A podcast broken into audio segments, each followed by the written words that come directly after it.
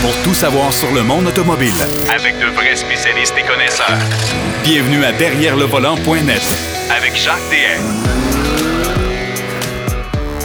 Je vous souhaite la bienvenue à Derrière le volant. Cette semaine, on a beaucoup de matériel, comme à l'habitude, bien sûr, à vous présenter. Marc Bouchard nous offre son essai de la Mustang 2024.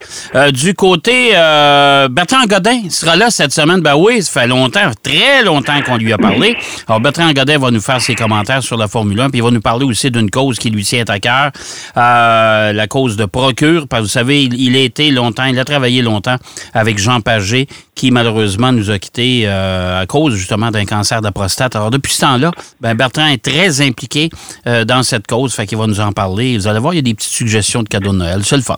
Alors euh, pourquoi pas? Mais d'entrée de jeu, on va parler d'une marque euh, prestigieuse. Je vous donne pas beaucoup d'indices, sauf c'est une marque britannique, mais c'est William Lyons qui est le euh, le, fondateur de, cette, de ce constructeur-là. Et qui de mieux que pour nous en parler? Ben, c'est évidemment Denis Duquet. Mais avant de passer à Denis, bien important, n'oubliez pas que notre émission est propulsée par Grand Times Hotel. Et il y en a sept établissements au Québec qui sont absolument euh, extraordinaires. Tous des hôtels flambant neufs. Euh, et c'est québécois. Et si vous voulez savoir où ils se trouvent, ben, allez sur www.grandtimeshotel.com et la liste des, des, endroits où se trouvent ces beaux hôtels. Euh, puis si vous avez à prendre la route ou vous voulez voyager un peu à l'intérieur du Québec, puis vous voulez aller passer un petit week-end, il y a des endroits assez spéciaux. Alors allez au Grand Times Hotel. Euh, mon cher Denis, Monsieur William Lyons, qui est-ce, ce personnage? C'est M. Jaguar. C'est lui qui a fondé la compagnie euh, Jaguar. Puis il y a une longue introduction avant que ça devienne Jaguar. Euh, il est né à Blackpool, en Grande-Bretagne, en 1901. Et son père était possédait un magasin de musique, ça n'a rien à voir avec l'automobile. Mais son père aurait espéré que le jeune William suive les traces du paternel, mais ça n'a pas l'air que ça, ça a été un succès. Et d'après M. William Lyon, dans sa biographie, il dit qu'à l'école, il n'était pas tellement doué pour l'école, puis c'était un élève moyen. Et euh, son père, à l'âge de 17 ans, il a trouvé un emploi chez Crossley, qui était un constructeur automobile britannique à l'époque. Puis en, en, partie de ça aussi, il était euh, inscrit à l'école technique de Manchester. Euh, en soirée. Fait okay. que là, il faisait, il travaillait dans les autos, puis le soir, ben, il apprenait la technologie euh, automobile. Mais à la fin de la guerre, Crossley a déposé son bilan, puis là, ben, il n'y a plus de travail. Fait qu'à ce moment-là, il se retourne chez son père, puis là, il accorde des pianos, il répare des pianos. Puis lui, son idée, il voulait euh, produire des chronographes, des, des chrono, pas des chronographes, mais euh, des, des phonographes. Euh, des phonographes. Ouais. Puis, mais en même temps, pour s'occuper de ses loisirs, il, il tripotait les motos, il en achetait, il les modifiait, il les améliorait, il les revendait. Puis à un moment donné, dans son dans son coin de pays, euh, William Walmsley s'établit en 1921 et lui, il fabrique des sidecars. OK. Ouais. Et là, euh, vu qu'il était intéressé à la moto, il en a acheté un. Ensuite, il est allé voir Wormsley, il commençait à travailler avec lui.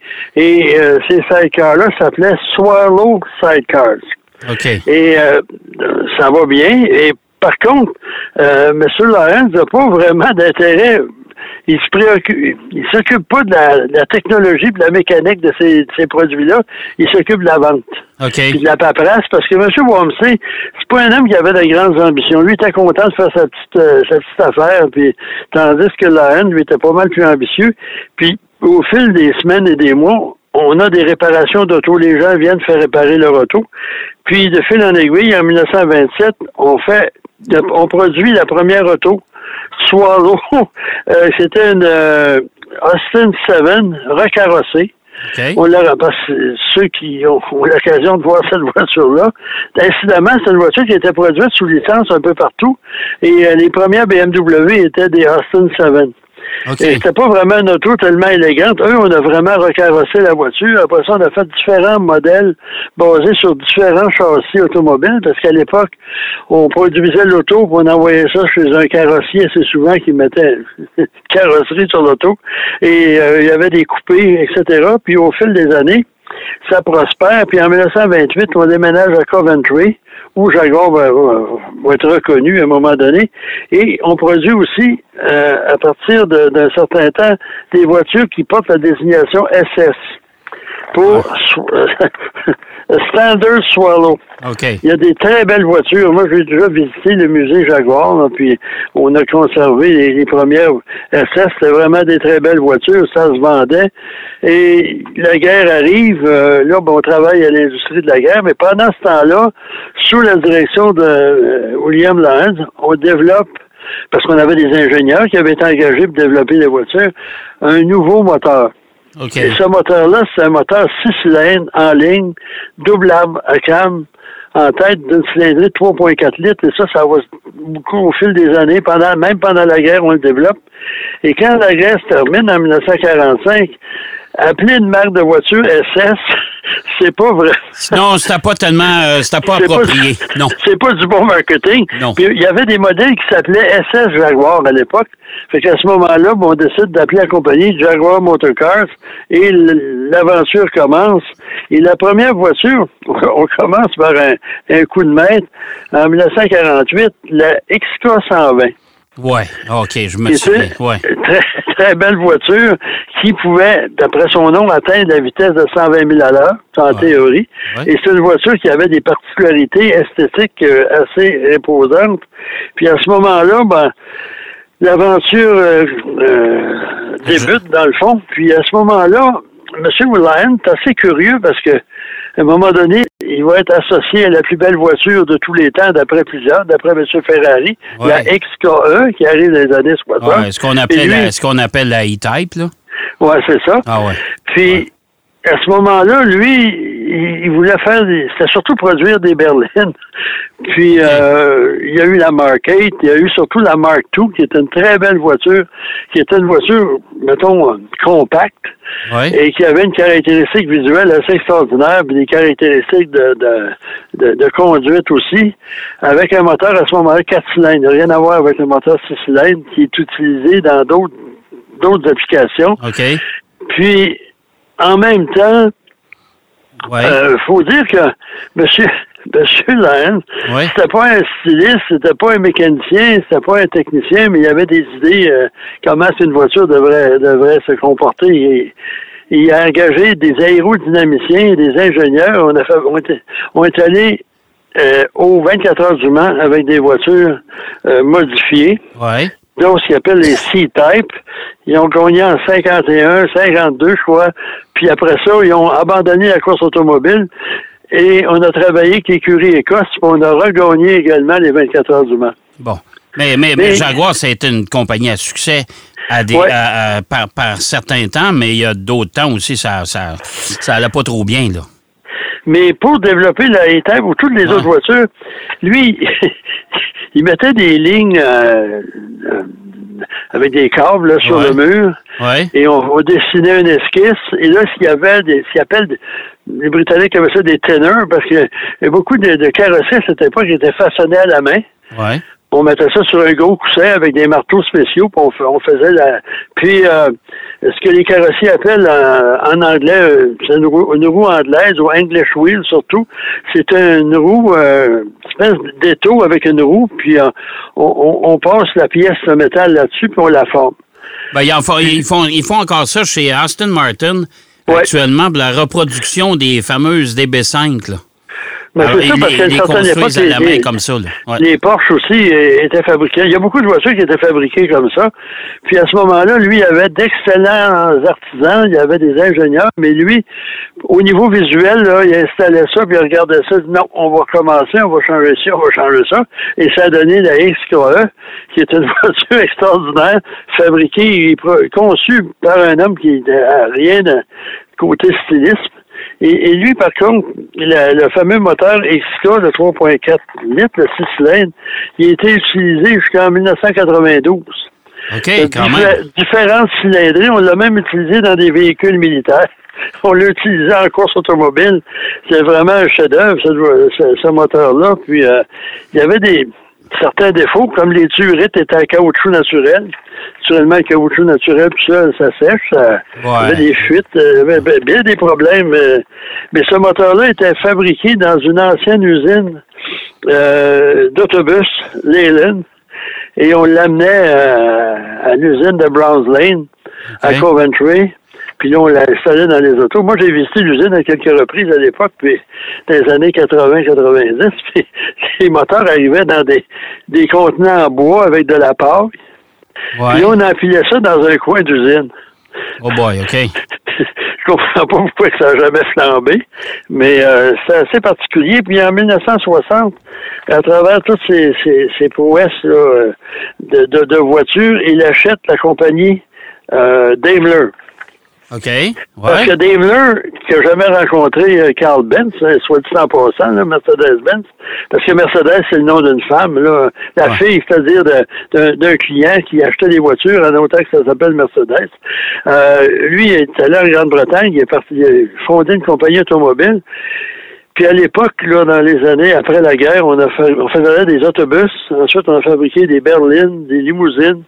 Et euh, pour des raisons surtout de capacité de production, on a acheté Daimler pour l'usine. Puis on a continué à, garder euh, euh, la marque en Grande-Bretagne. Puis même les Jaguars, même des années 90, c'est surtout l'avant il y avait un, un, avant spécial pour Daimler qui était cannelé. C'est ça qui faisait la différence. Hein. quelques autres différences, mais la marque appartient toujours à Jaguar. Mais là, euh, M. Euh, Laurent euh, a commencé à, penser à sa, succession. Oui, OK. Parce qu'en 1956, quand même, la reine Elisabeth II l'a ciré, il est devenu Sir William okay. pour les raisons, pour sa contribution à l'exportation des produits britanniques. Oui, puis on était dans une période faste aussi de l'industrie automobile britannique, là. Tu sais, Rose Le problème en Grande-Bretagne, c'est que à un moment donné, le gouvernement a nationalisé, nationalisé l'industrie automobile. En plus de ça, la location d'acier après la guerre. Il faut dire que jusqu'en 1955, en Grande-Bretagne, le rationnement existait encore. Oui, c'est vrai. Dix ans après la guerre, le pays était exsangue d'un bord à l'autre dans tous les domaines. Puis M.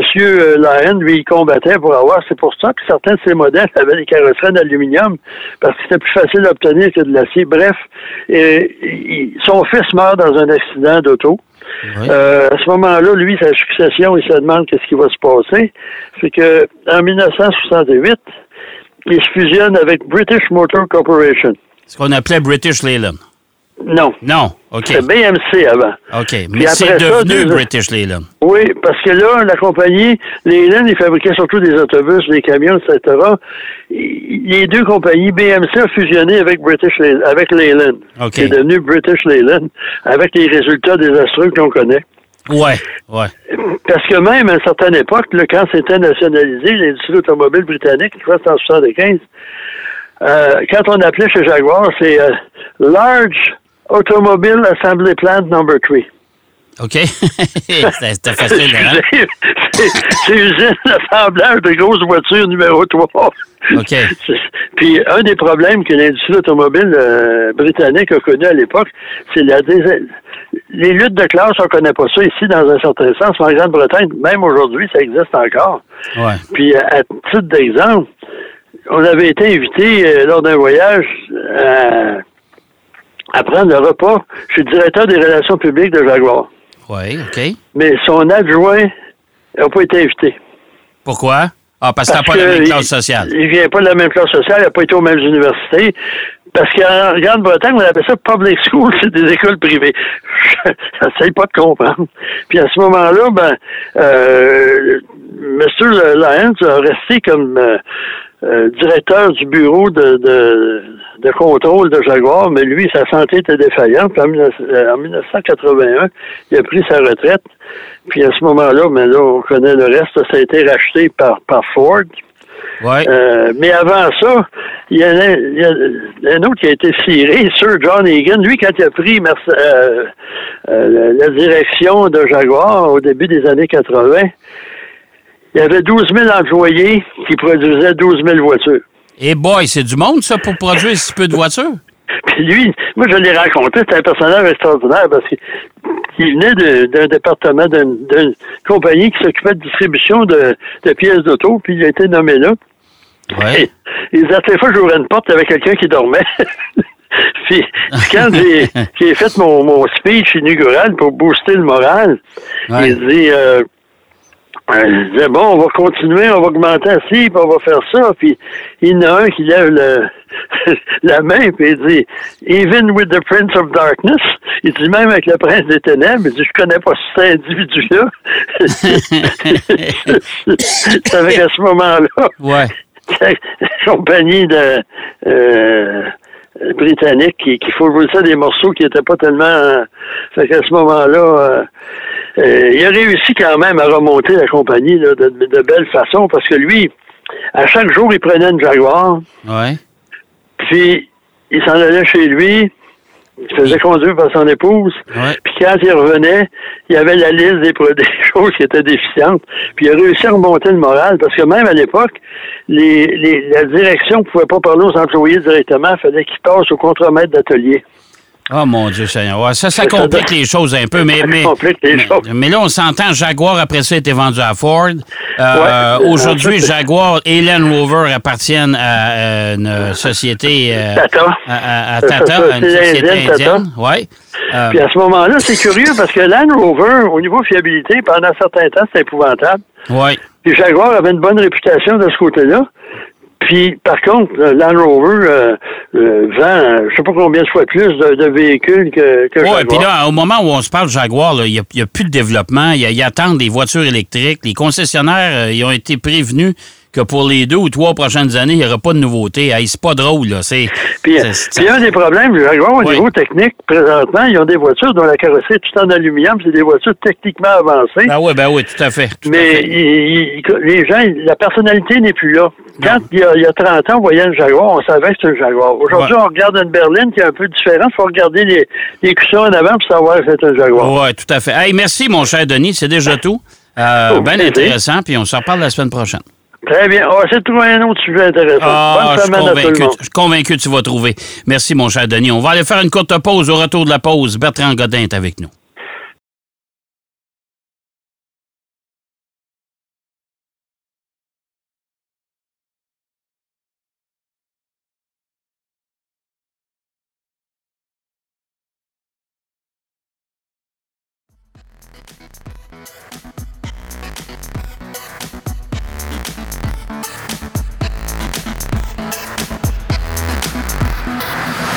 Derrière le volant. De retour après la pause. Pour plus de contenu automobile, derrière le volant.net.